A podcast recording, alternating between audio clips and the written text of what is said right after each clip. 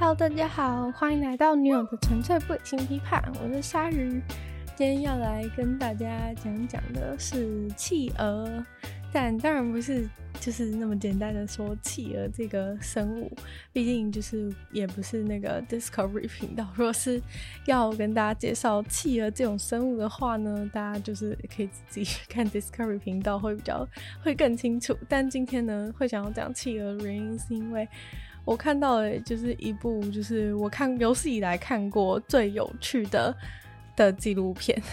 对，就是大家想象中纪录片就会觉得很像是那种很很沉闷，然后就是在介绍东西，然后没有什么剧情起伏，就是很简单的在讲事情，然后再就是补充知识那种感觉。但是呢，这个关于企鹅的。的节目就是纪录片，完全不是这么一回事。就是它完全是一个，就是一个高潮迭起的一个纪录片。然后它的名字叫做《企鹅小镇》，在 Netflix 上面有。对，然后诶、一开始的时候就是想说，因为其实我本来就是愿意看纪录片人，所以我其实并。没有，就是期待它是一个这么有趣的纪录片。但是反正我点进去之后呢，就是开始就是发现就是纪录片的新世界。其实我觉得纪录片也是有一直随着那个时间的演进，然后越来越进化的感觉。像其实最近的那种一般的纪录片，其实也没有像是我小时候在电视上看到的纪录片那么的那么的平铺直叙的感觉，就是感觉大家越来越会做节目了。对，所以呢，今天就想要来跟大家介绍这个企鹅小镇。我真的是看得非常的开心，就它不是像，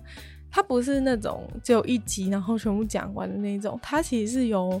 有很多集的一个纪录片，然后。就是有点像是变成像电视剧的感觉，但是它是真实发生的事情，对，反正就很好笑，好像有八集还是几集，反正目前我已经因为太精彩了，所以目前我已经全部都看完，所以就觉得就是那种很想知道接下来发生什么事这样子，但很可惜就是就是这一季已经结束，就是他就是一般那种电视剧会说什么这一季已经结束，就是说什么就是那个断点毕竟是他们，毕竟是他们自己。短的嘛，就是说哦，我们这就编剧演到这边就好。但这个企鹅小镇的的这一季结束不是哦，是因为就是这个企鹅的那个繁殖季已经结束了，所以真的是要再等下一季才会有下一季的内容。要不然就是在繁殖季结束之后，这个企鹅他们就是全部都回到海里面去游泳了，所以就是不会在陆地上面。长时间的活动，所以就没有办法，就是目前就是暂时没有办法有下一季，并不是因为，并不是因为什么就是 COVID 啊，还是什么什么什么金，就是那个金钱的，就是资源不够之类的原因，就是没有，就是这一季无下一季还无法开拍原因，就是因为这下一个季节真的还没到。对，那反正这个企鹅小镇，它就是在拍南非企鹅的。南非企鹅的生态跟他们的故事，然后基本上这个呃，就南非企鹅，它是就是在他们就是在那个南非，就是在南非拍的。然后南非企鹅不是那种就是在住在冰天雪地的企鹅，大家应该知道吧？毕竟就是那里是南非，就是还蛮。就是还蛮热的，就是好歹也是非洲这样子。然后南非企鹅的话，就是他们是在，就之所以会在他们会拍这个一季而已，就是因为这个企鹅他们是在有三个月的时间是他们繁殖季，然后就是会在会在这几个月的时间，他们会在这个。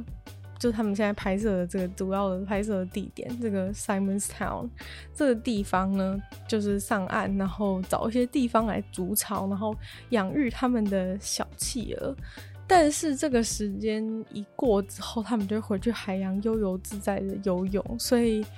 就是必须要把握这个期间，才能够就是拍到这个企鹅的企鹅的故事。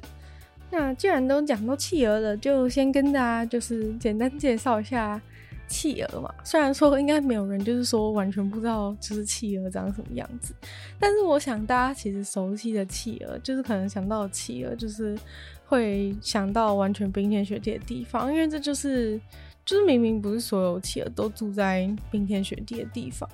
但是呢，可能是因为一些，可能是就是企鹅的刻板印象吧。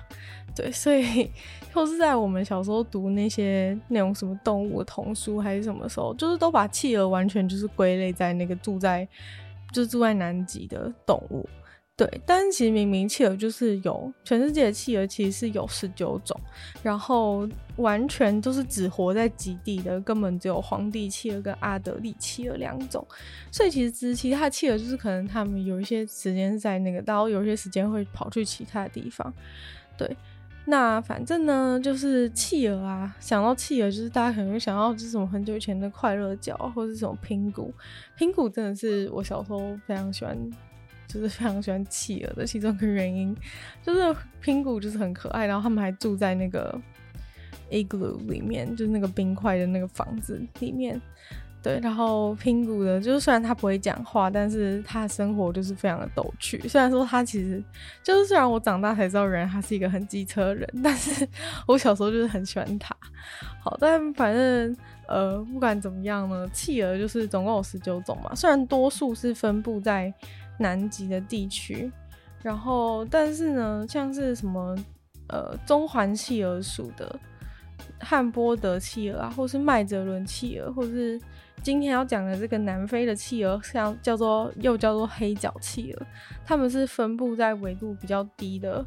温带地区。然后另外呢，甚至还有企鹅是住在赤道的，是加拉帕戈斯企鹅，是住在接近赤道的地方。对，所以其实就是根本就是只有皇帝企鹅跟阿德利企鹅是完全就是它整个所有时间一整年所有时间都生活在极地的企鹅。对，所以其实这对企鹅来说是一个很大误会。我真的是，嗯，因为其实上就是等到开始上学的时候，也不会也不会真的就是学很多动物的知识吧。就我们的生物课都是学一些那种比较比较组织啊，或者是那些之类的的生物，但是其实不太真的会学说有什么动物，就是学一些动物的知识这样子。所以我其实真的是到很大，就是我好像是在。搞不好就是 Instagram 都已经出现了的时候，然后就是我在滑，就是那种 Instagram 上不是都会有一些那种有趣的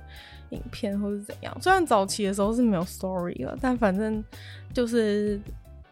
就是有人就是 po 一个在那种海边啊，在那种海边就是人人玩的那种快乐海边度假胜地那种感觉的地方，然后就有企鹅在他旁边跑来跑去，然后我就整个大为震惊。然后我想说，就是什么时候企鹅，就是什么时候不住在不住在南极了，就是他们什么时候搬家了都没跟我讲之类的。然后我才上网查，然后才发现说，哦，全就是那种，原来企鹅本来就讲就一大堆企鹅都不住在南极啊，就是到底是到底是谁在那个谁在蒙蔽我？对，反正就是。我其实已经忘记我当时看到的企鹅是哪一种企鹅，但反正就是在那种海边的状态，所以其实就是很有可能是在温带的，很有可能是温带企鹅，也有可能是今天讲的主角黑脚企鹅，或者是叫做南非企鹅，也说不定。对，那企鹅的话呢，就是虽然说不是所有企鹅都住在南极，没错，但是企鹅还是全世界最不怕人的鸟。就是它们的皮下脂肪就是有厚达两到三公分，所以它们是可以非常好的保温。就如果它们住在冰天雪地啊，或是海水里面非常的寒冷的时候，它们也不会也不会觉得很冷。对，然后虽然大家都觉得说，就是企鹅就是住在南极，然后北极熊就是住在北极，就是这个是一个那个就是应该小朋友都会知道的东西。然后，但是其实企鹅的话呢，曾经就是也有住在北极过。对，所以呢，就是还有有，就其实北极地区有一个叫做大海雀的生物，虽然说现在已经灭绝了，但是它们就是跟企鹅有点像，就是还蛮耐寒的，所以就是对，所以其实就是企鹅曾经有可能就是分布在北极地区，就是这个大海雀啊，它其实是跟企鹅长得有点类似，对。然后，所以曾经就是有人就觉得他们是有亲戚关系，但后来好像是没有的。就是大海雀跟企鹅其实是没有亲戚关系，但是因为他们实在是长得太像，所以一开始就是欧洲人欧洲人就是遇到大海雀的时候呢，他们就把大海雀跟企鹅就是用同样的名字去命名，因为他们以为是一样的东西。对，那反正就是他们长得很像意思啦。但企鹅就是企鹅就是是鸟类的事情啊。其实小时候也曾经怀疑过，因为它长得一点都不像鸟，而且它也不会飞，就是它基本上只有就是有羽毛啊，然后有就是那个鸟的嘴巴长得像鸟之类的。就是其他都蛮不像鸟的吧，就是它又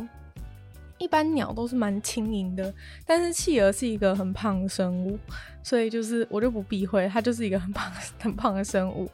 然后它就是真的不跟鸟不太一样吧，就是它的那个翅膀啊，就是让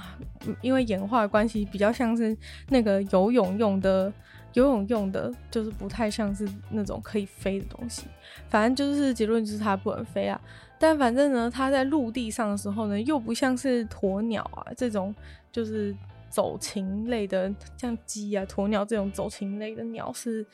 就是是可以很善很顺利的走路。企鹅是连走路都没有办法好好走的一个生物。虽然说就是我们都知道企鹅是可以就是在那种。在那个冰上面，就是用肚子，用它那个肥油肚子在地上，就是快乐滑行。但是今天要讲的这个南非企鹅的话，因为他们就是住在就是不是这边就是不是冰天雪地的地方，所以呢，他其实也不能用肚子滑行。所以每次就是整个纪录片的过程当中，我们都要看他非常艰辛的走路，就是在走整个。就是走整个过程，这样走整个在路上，因为我原本想说他们应该也只是在海边，就是很靠近海边的附近生活，但是结果看了他们的那个那个生活故事之后，才发现就是根本不是，就是他们有一些是真的会走到蛮远的地方，为了找一个好一点的好一点的生活位置，对，所以他们就是要非常痛苦，就是就是用他们摇摇摆摆的身体，然后就是这样走整个。很远的过程，有可能走到八百公尺都有，就八百公尺真的是很远，大家知道吗？就是如果小时候有人就是要什么女生要测八百的时候，大家都觉得就是跟鬼一样远，但结果那个企鹅就是我们长那么大，然后就是脚也没有残缺，但是像企鹅就是它还要走八百公尺，而且是每天哦，就是它每天都要走八百公尺过去。它住的地方就有一些啊部分的企鹅，就觉得他们非常了不起。就是看完就是企鹅走八百公尺每天的之后，你就会觉得再也不想抱怨了。就是企鹅那样走路都走八百公尺，而且就是不是平的路，就是可能还会有上坡，然后一些障碍物各种的，就是他们都愿意走。就是大家是不是应该要就是认命一点？对，那反正嗯。企鹅就是企鹅的部分，大概就是这样。那接下来我们就要讲一下我们今天的那个的主角，就是我们南非的企鹅——黑脚企鹅。那其实他们在那个地方啊，是在南非的地方，其实是跟。人类几乎是呈现一个混居的状态，就除了是海边的观光客本来就很多，因为毕竟他们就是繁殖的时候是夏天嘛，然后夏天也是人喜欢去海边玩的时刻，所以基本上在海边的状态，他们基本上都完全混居，就是人在那边，就是在海边玩来干嘛，他们就是从旁边就是这样子走过去，然后他们住的地方呢，因为其实那个。呃，Netflix 拍摄那个地点啊，就是叫做 Simon's Town 嘛，就是它是一个，它是一个就是非常热门的观光观光景点，然后附近的房子也都是那种像是度假别墅的地方。对，然后虽然大家都知道说南非本来就很多白人，但是基本上那里因为就是一个观光的地方，然后都是那种别墅，所以其实看到的白人真的是比黑人多非常多。就是在海边玩的那些人，就是白人真的比较多。然后那些别墅，那些别墅也都是住着白人。对，反正不管怎么样。不管怎么样，就是那些企鹅基本上就是要跟这些白人就是混居就对了，因为他们有时候就像刚刚讲说，人走有的企鹅要走八百公尺回家嘛，所以就是代表说他其实是住的就是离海边已经有一段距离，然后那基本上这中间整个整个整个领土其实都住了非常多人，就是他们住的地方就是跟人住在一起，因为人的那个。别墅啊什么，一定都是想说就是要靠海嘛。然后，但所以其实每个人都想往海，每个人盖房子想往海边挤。所以就是他们走过去的整个过程，其实那整块的地区都是一个，都是一个那种人住的人的度假屋的感觉。对，所以呢，他们就是要跟人当邻居，所以其实还蛮。还蛮酷的一个感觉，就他们就是会那种大摇大摆，然后从人的那种脚边走过去的感觉，其实就是还蛮可爱的。对，然后其实非洲企鹅啊，就是有有被叫做，就除了还有黑脚企鹅之外，它还有另外一个名字，就是叫做 Jackass Penguin。反正就是因为他们很还蛮讨厌的，就是他们会一直就是大叫。就他们大叫的声音有点难听，然后又有点吵，所以就有人这样叫他们，就是觉得他们很烦这样子。对，那它这个企鹅到底长什么样子？稍微给大家一个那个想象，就是它也是跟一般企鹅都是黑白的嘛。那其实企鹅全部的企鹅之所以都是黑白，就是他们这个黑白的的样子，其实是为了要吸引就是异性用的。他们是一个求偶时候用的羽毛的颜色，就跟所有的。所有的其他鸟类一样嘛，就是羽毛的颜色几乎都是为了吸引他们的对象。那企鹅的对审美观就是觉得黑跟白就是分界这样子很漂亮，所以呢，企鹅就都是这样子的造型。对，那就是这个南非的企鹅，它它的特色就是它的那个眼睛的上面有一点点粉红色的样子，有一点点粉红色，然后嘴巴跟眼睛周围都是黑色，然后中间有就肚子整个是白色的，对，那反正就是一个企鹅样嘛，也没什么，没有真的很特别，就是它只有眼睛上面那里有一块粉红色。一开始我就觉得我以为那是粉红色毛，结果后来有时候它很近拍之后才发现，就是那边好像是粉红色的地方好像是没有什么毛的感觉，所以才变成粉红色。我有点不确定，但是看起来好像是如此。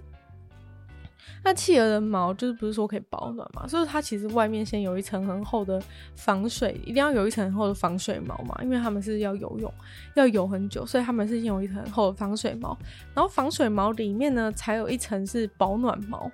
然后保暖毛的下面再有一层非常厚的脂肪。所以企鹅完全是一个很，完全是一个就是感随时穿穿穿好穿满一个大大外套的感觉。就整个被包覆，先被脂肪包，然后被保暖的包，然后再包上那个防水的羽毛。但其实我就有点好奇，它们毛这么厚的话，如果是那种住在比较热的地方的企鹅，会为什么不会很热？对，这个部分就是我不知道。对，但反正就是如此。然后这个企鹅的话，它这个南非的企鹅的话，大概是七十公分那么高，六七十公分那么高。对，所以其实差不多就是在人的那个脚那边，就是 个高度，还蛮好笑的。对，那今天就进入我们介绍就是企鹅小镇的故事。就是大家真的是比较小看这个企鹅小镇的这个这个纪录片。所有讨厌纪录片的人看完这个之后，就会觉得说这根本不是纪录片，完全就是它就是像一个像一个电视剧一样，就它。从片头开始好了，就从片头开始就有那种，就有那种，呃，大家知道电视剧的开始不是有时候，或者是那种像动画开始不是都会有一些那种很简单人物介绍，就是他其实不是真的介绍，他只是放，他就是会放一些人，然后写说他写他的名字，然后他的那个角色定位那种感觉，然后反正这个企鹅小镇就是有这样子的设计，他那个一开始的时候就会出现。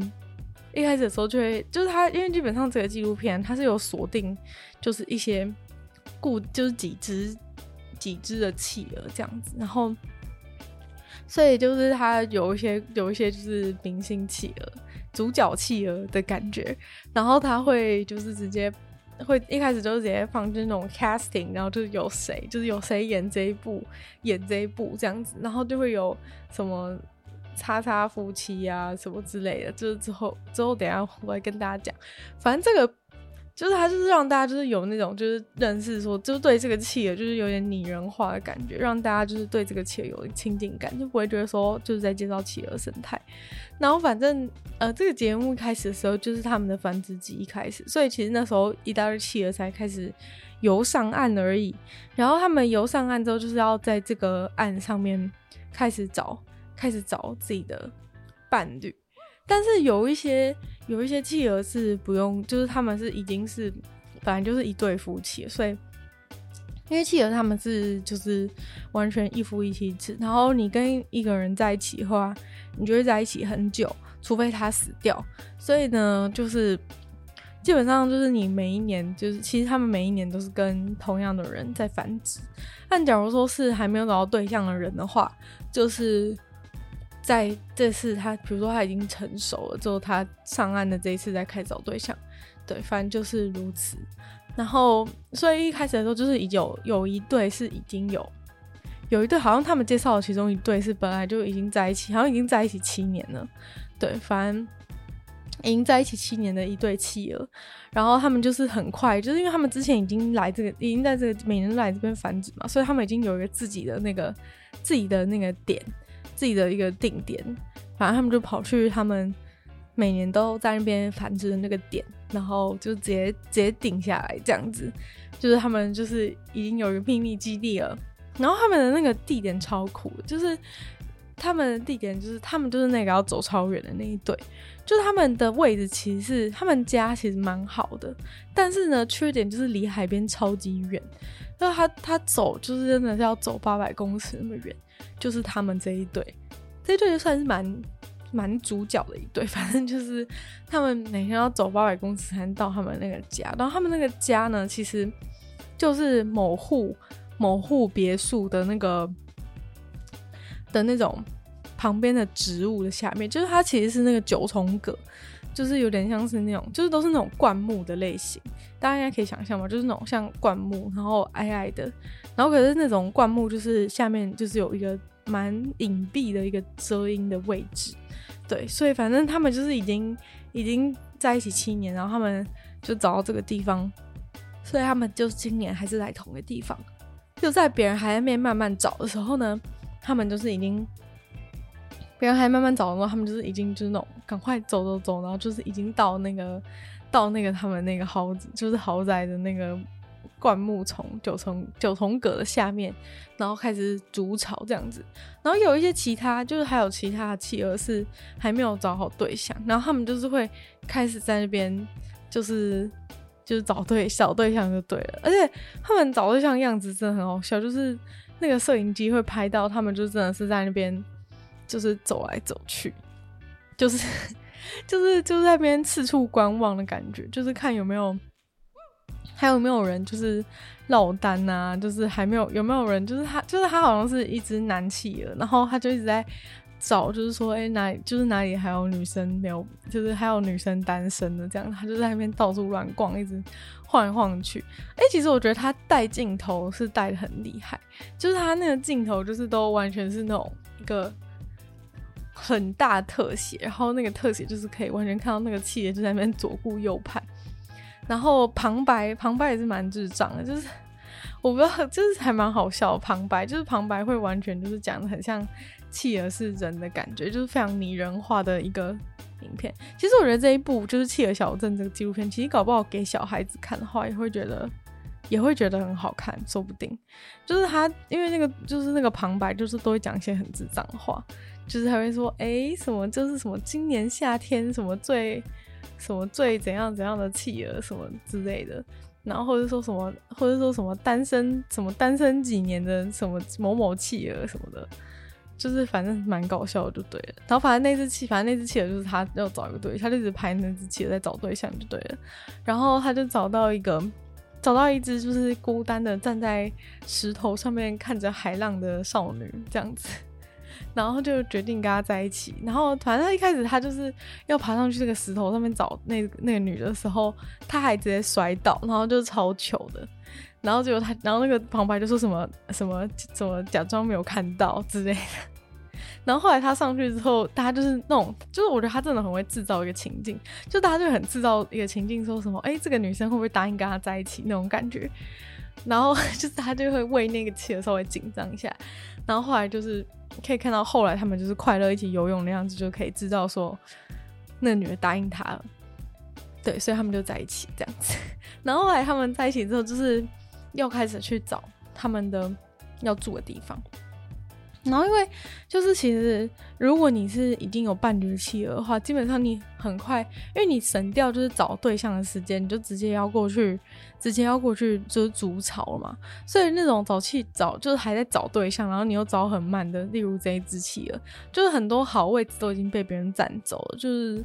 那种可以可以筑巢的好位置都已经被被别的企鹅占走，所以。他们就是沿路就是一直乱逛，然后他们乱逛的时候，他们可能会头往那边探啊，然后就会发现那边已经有住，已经有住人了，这样子就还蛮好笑。就是那个，我觉得其实真的可能运镜也是也是占很大成功的很大一部分，就是他就是带那个镜头过去看，然后就是哎、欸，这个洞里面已经有人了，这个位置已经有人，就是那个企鹅就真的是很。活灵活现呢，就是 虽然它本来就是一个活企鹅，但它就是很，就是很很生动的感觉，就是他真的这样子，哎、就是往那边看，往这边看，然后就是他看的地方，真的真的都已经住气了。然后他们就是还会对看，就是那种说，哎、现在怎么办的感觉。就反正我觉得很，可能再配上那个旁白，就是整个感觉很很活泼啊。然后他们就是那种怎么办，然后找不到地方，然后他们就真的超累，他们整天就是在那边一直走路，而且你要知道，他们其实根本不会走路，他们走路就是很像残障一样，就是那种一拐一拐的，然后很容易摔倒的感觉，然后走超慢，然后他们就在整个那个整个那个小镇就是到处乱晃，就是要一直找到一个找到一个好的位置来盖家。结果呢，他们后来就找，就走走走，然后走到一个。走到一个地方，然后他就他们就是在那边就是看一看，然后就是互看一看，然后又互看那种感觉，就是很像在看房子的感觉。就是他们两个先自己看一看，然后两个人就是又商量一下，就是说，诶，这个地方好吗？还是不好？然后其实他们找到的那个地方啊，就是乍看之下，就是以企鹅的眼里看的话，应该会觉得是一个不错的地方。就其实他们非常需要遮阴，因为如果很热的话呢，他们。之后就是要在那边守着那个巢，会受不了，所以呢，他们就是想很需要遮阴。像刚刚前面讲的那个住在九重阁下面的企鹅，就他们就是因为那个九重阁可以遮阴嘛，所以就还不错。但是现在他们这一对新人，就是他们找到的是一个有是一个就是有水泥屋顶的地方，但其实并不是很好。原因是因为他们看觉得那个地方很棒，但是其实呢，人类的眼睛一看就知道那是一个排水沟。就是大家知道那种，嗯，排水沟就是在某个某个地方的时候会稍微有做一块，就是做一块，就是上面有一块水泥，然后下面是一个让水可以通过的洞，所以其实那就是一个排水沟，就是一个真真实实的。排水沟，然后所以我这时候一看的时候，我们就觉得，就是你在电视前面就会觉得这种啊，不要不要选这里，这里真的不好那种感觉。然后但反正呢，就是他们两个就是在那边纠结了很久。其实我也不知道他们是有 sense 到就是这个地方有什么问题吗，还是怎么样？那反正他们也是在那边就是对看了很久，然后就是讨论说到底要不要。我不知道他们有没有讨论的，但反正就是他们的样子看起来很像在讨论，就是他们会就是互看啊，然后头动来动去啊。然后反正就是就是犹豫，就是没有说马上就是去，但就是去躺在那个巢里面，就是那种这是我家的感觉。就是他们就是犹豫很久，然后就后来就是还是决定就是决定住这边了，因为他们真的找不到什么其他好地方，就是他们太晚在一起了，所以好的好的房子都已经被别人买走了，就是已经没机会，所以他们就想要住在这里。但结果反正后来就发生了不好的事情。就是我也感到非常的难过，因为那从我从他们住进去第一天就觉得超紧张，因为只要一下雨，只要一下大雨，就虽然说我我当时是不太了解，就是南非那边的气候是怎么样，但是我只要就是我，但是不管怎么样，总会有一天下大雨吧。就是它只要一下大雨的话，那里就是不是血流成河，就是水流成河，就真的水流成河，然后他们他们就是会被冲走啊。这不是因为他们怕怕水的问题，是因为他们筑个巢就是要在那边孵蛋嘛。但是他们就算有办法自己就是随着就是那种 water slide，就是滑水道直接冲自己冲下去是没事没错，但它的蛋就是会直接爆爆掉，反正就是。很惨啊，就是 那个从第一天我就真的超紧张，就觉得他到时候，而且你要想想看，那个企鹅他又不可能就是说，哦，就是什么什么发生水，发生那个淹水，然后赶快把自己家里的家当带带，就是没有这种事，就是他的手那么。手跟脚都那么残，就是他们的手脚在陆地上都非常的残缺，就是他们盖巢也是要像鸟一样，就是去用嘴巴夹那个东西嘛。那反正你如果生了一颗蛋，你又不可能就是，就算发生，不要讲说这种紧急危难的事件好了，就算一般的状况，你想要搬家，你也不太可能就是捧着那个蛋走去其他地方，就是 不可能嘛。所以呢，嗯，我从第一天就觉得很难过，就是结果后来果然。就是悲剧还是发生了，对，反正就是悲剧还是发生。然后，哎，这这可以剧透吗？虽然说这是一个纪录片，但是，但是我现在讲还是会有那种剧透的罪恶感。但反正我都先讲悲剧发生就算了吧，大家就原谅我吧。就是，反正就是他们最后就是真的有，就是他们其实过了蛮长一段时间，真的都没下雨，然后还害我就是突然就是有就是稍微安心下来，就是觉得就是应该没事吧之类的。但结果呢，就是后来真的有一天，就是就是他们其实真的觉得超热，因为就是他们在那个水泥下面孵蛋，其实真的是不太明智。然后就是很热啊，然后大家知道企鹅的那种繁殖的方式是怎么样吗？就反正他们在那边生了一颗蛋之后，就是需要。嗯，需要嗯，爸爸跟妈妈两个人需要轮流去觅食，因为他们要去海里面才能吃到他们要吃的鱼嘛。所以呢，就是每次都要有一个人守，每一个人看家，然后一个人去海里面就是找食物这样子。所以呢，就是就是等于说，如果他很久没回来的话呢，就是另一只企鹅就得要一直在那个巢里面，然后热得半死。然后结果他们又就是好死不死就找一个水泥屋，水泥屋真的是不行，就是 很热啊，然后就是热了半死。然后他另外一只企鹅去捕鱼，就是很久都没回来。然后那定，然后妈妈就是在那边一直孵蛋，然后孵的快要中暑的感觉。就我真的是看到那个企鹅快中暑诶，就是 那个摄影机拍超级，就是拍超近。其实我蛮好奇他怎么拍的，反正他就是拍超级近，就是。你可以看到那整个那个妈妈企鹅，就是她整个就是在，我不知道那是不是喊，可是 她就是整个看起来很痛苦，然后我就是很想要拿一个电风扇去那边帮她吹风的感觉，就是她看起来真的超痛苦，就是她已经快要热死了，然后她老公就是还不回来，就是到底吃个鱼要吃多久这样子？但其实讲到这个吃去海里面吃鱼的事情，就是其实他们去吃鱼是非常危险，因为。可能就是旁边大家知道企鹅的天敌，就是像什么海狮或者海豹之类的，反正或者海狗，对，反正就是那个在南非那边，就是也是有那种，也是有那种海狗，然后。他们就是会在那边游，就是在那边潜伏，你知道吗？然后就会有一大堆企鹅，就是一起。其实企鹅他们去觅食的时候，很常都是一大群人，就是在岸上，然后就是那种集合完毕之后，就是那种我们这一梯次一起去觅食的感觉。然后所以他们常常都会成群结队一起下去。但是如果你没有跟到这种一群一群的话，其实你就有点稍微有点危险。就如果你技术、你游泳技术，或者说你的经验不是到那么好的话呢，你就很有可能就是落单，然后就是直接被那个。直接被那个海狗盯上，然后你就会超惨，你就觉得你有可能就会死亡。然后如果你逃掉的话，身体也是会严重受伤。对，反正就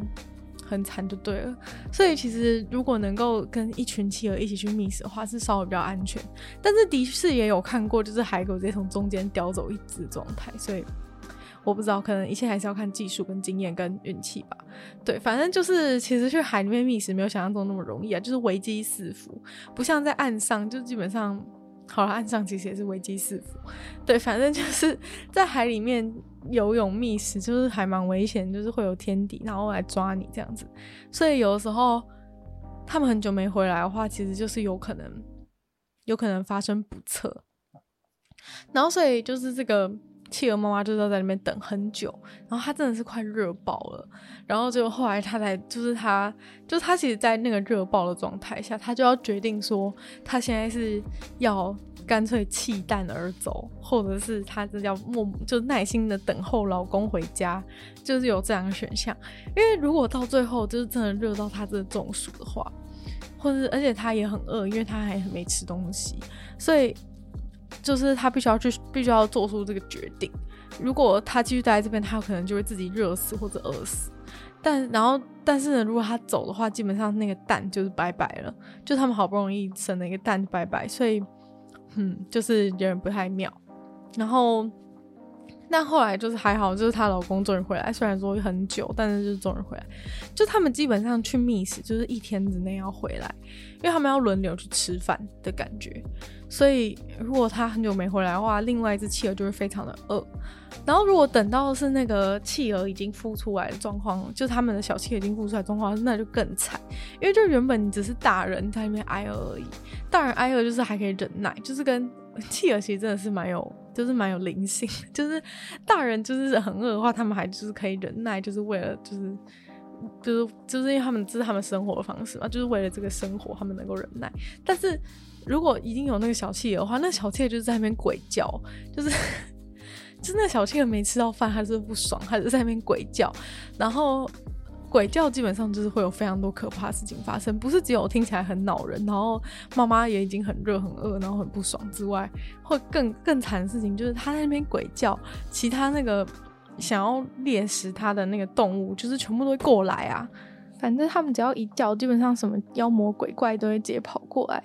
因为企鹅的巢又不是像一般鸟一样是盖在树上，或是一些比较难到达的地方。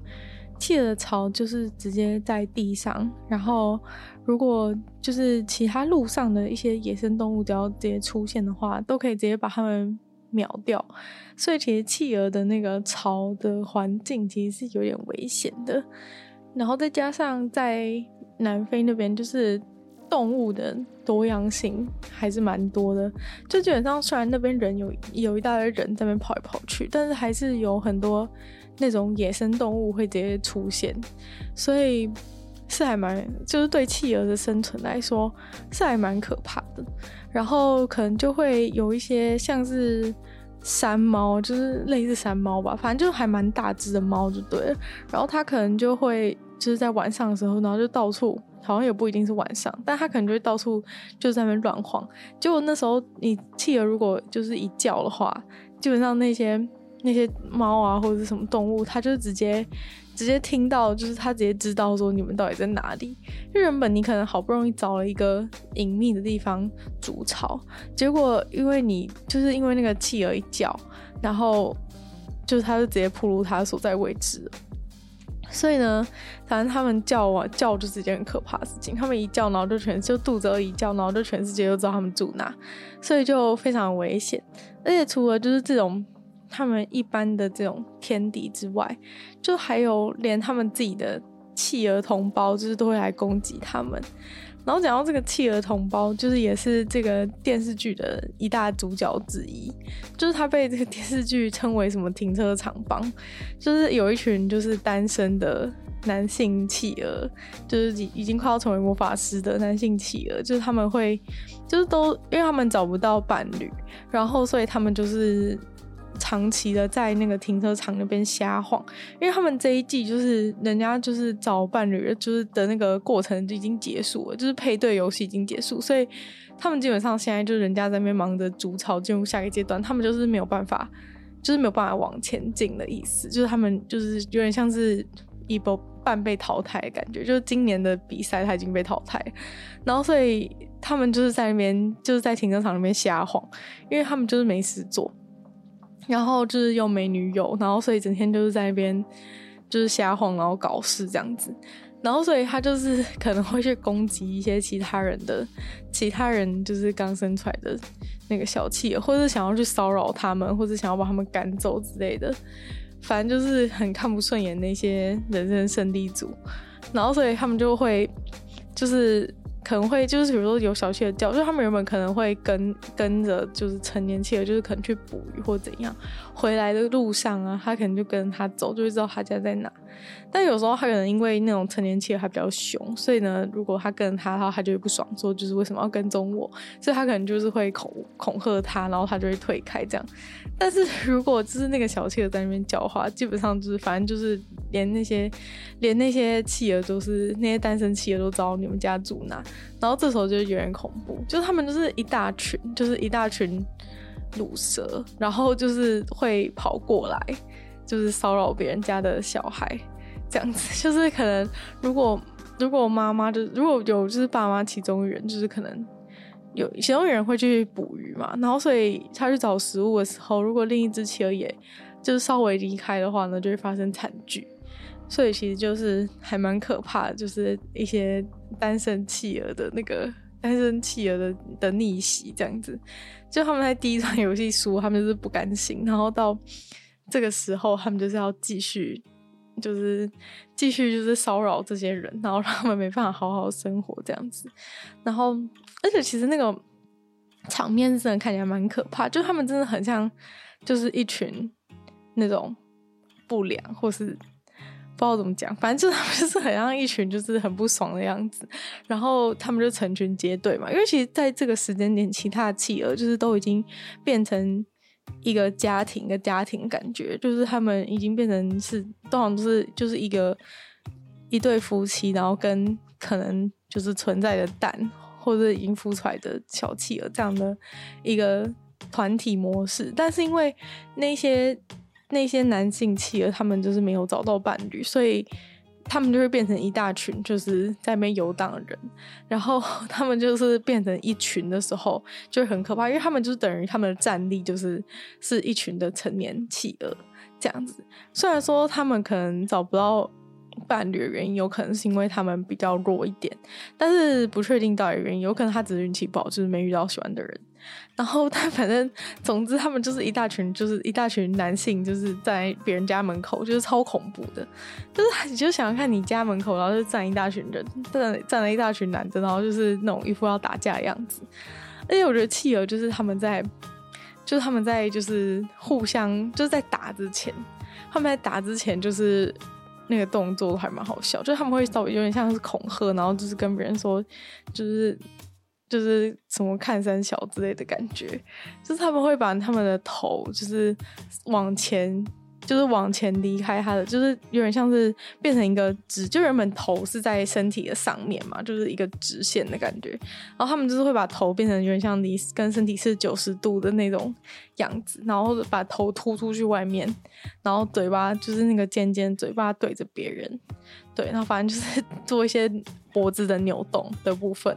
然后让对方感到恐惧。对，然后如果就是真的对方还是不愿意撤离的话呢，他们就会开始。进行真实的打斗场面，然后这个部分就还蛮精彩，因为原本企鹅在陆地上移动都还蛮慢的，但他们如果要打架的话，他们还是只能就是还是要动作快一点，不然怎么打？所以就是他们就会开始就是暴走，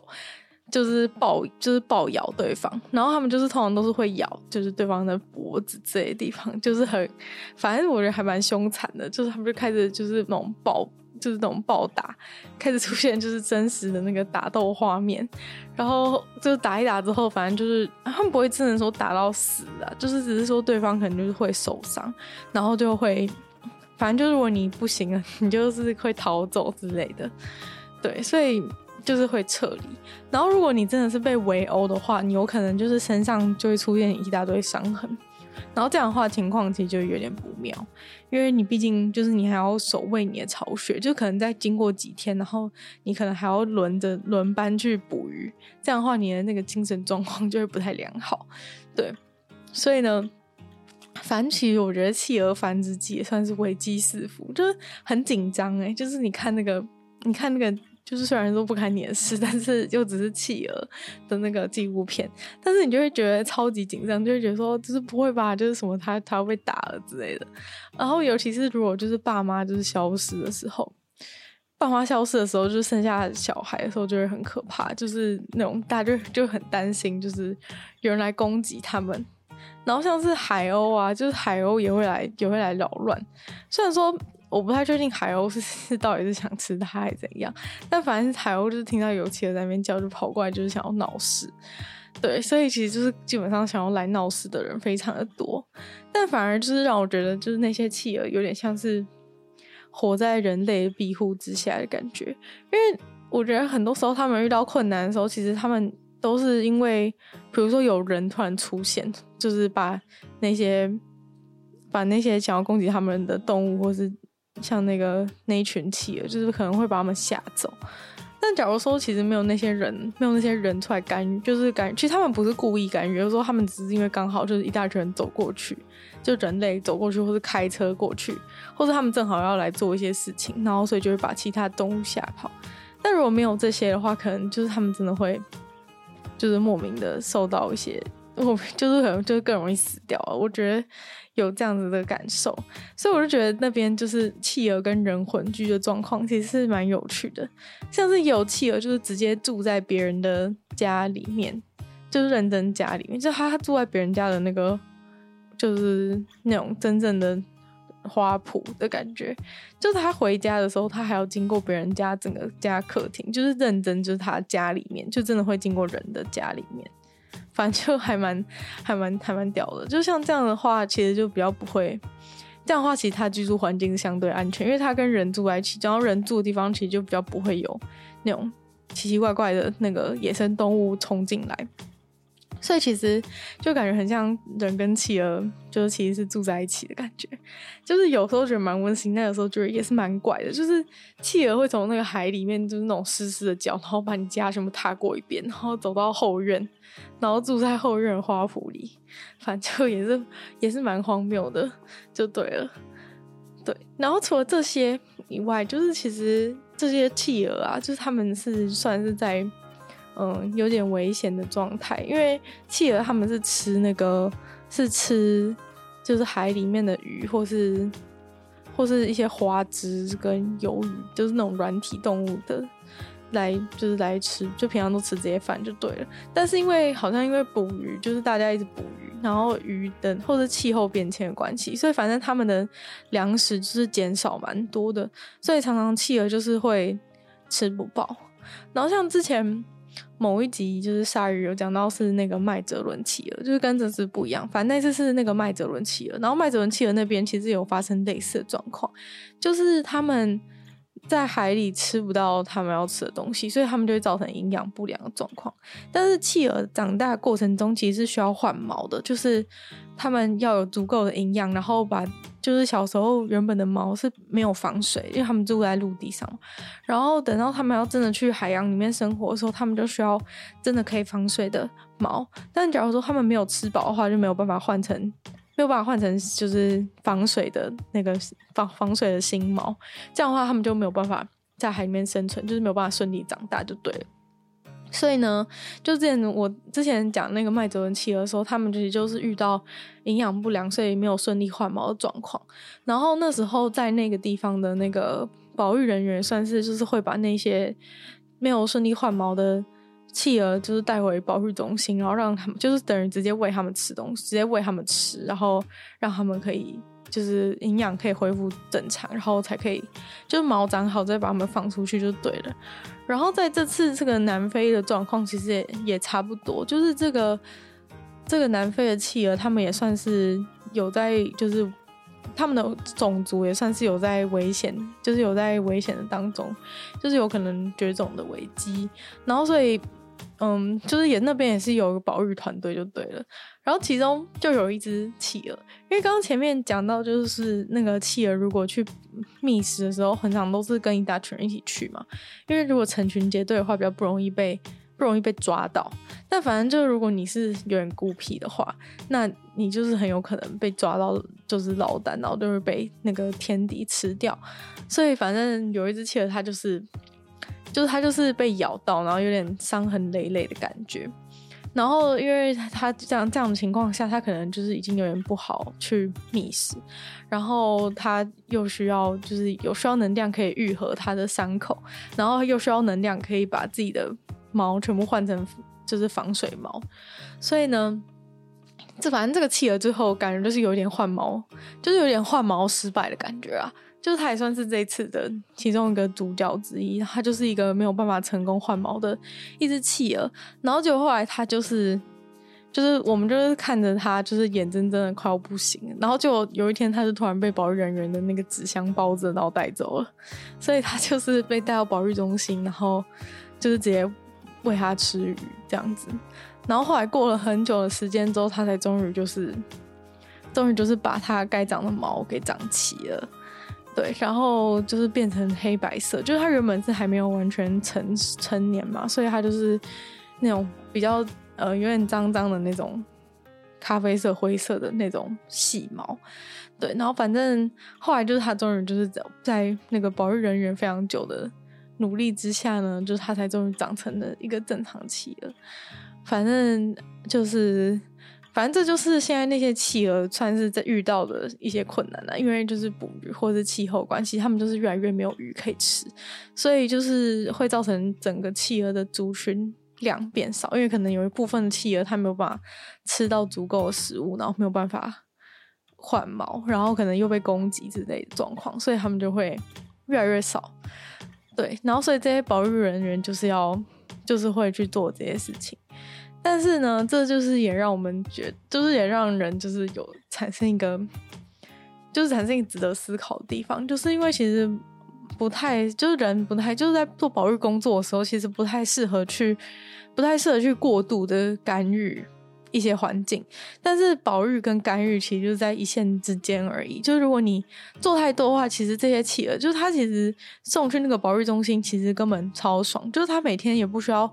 就是他也不需要冒任何危险，然后就有人喂它吃东西之类的。然后其实基本上这个企鹅它应该本身在基因上就是比较弱势，如果在自然状态下的话，它应该就是会被天择掉的那个企鹅。但是它现在却被那个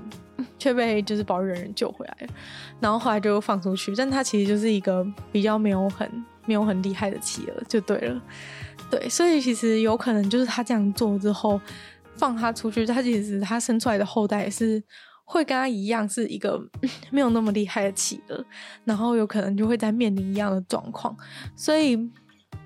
有时候就是也不知道到底是不是应该要就是那么的那么的，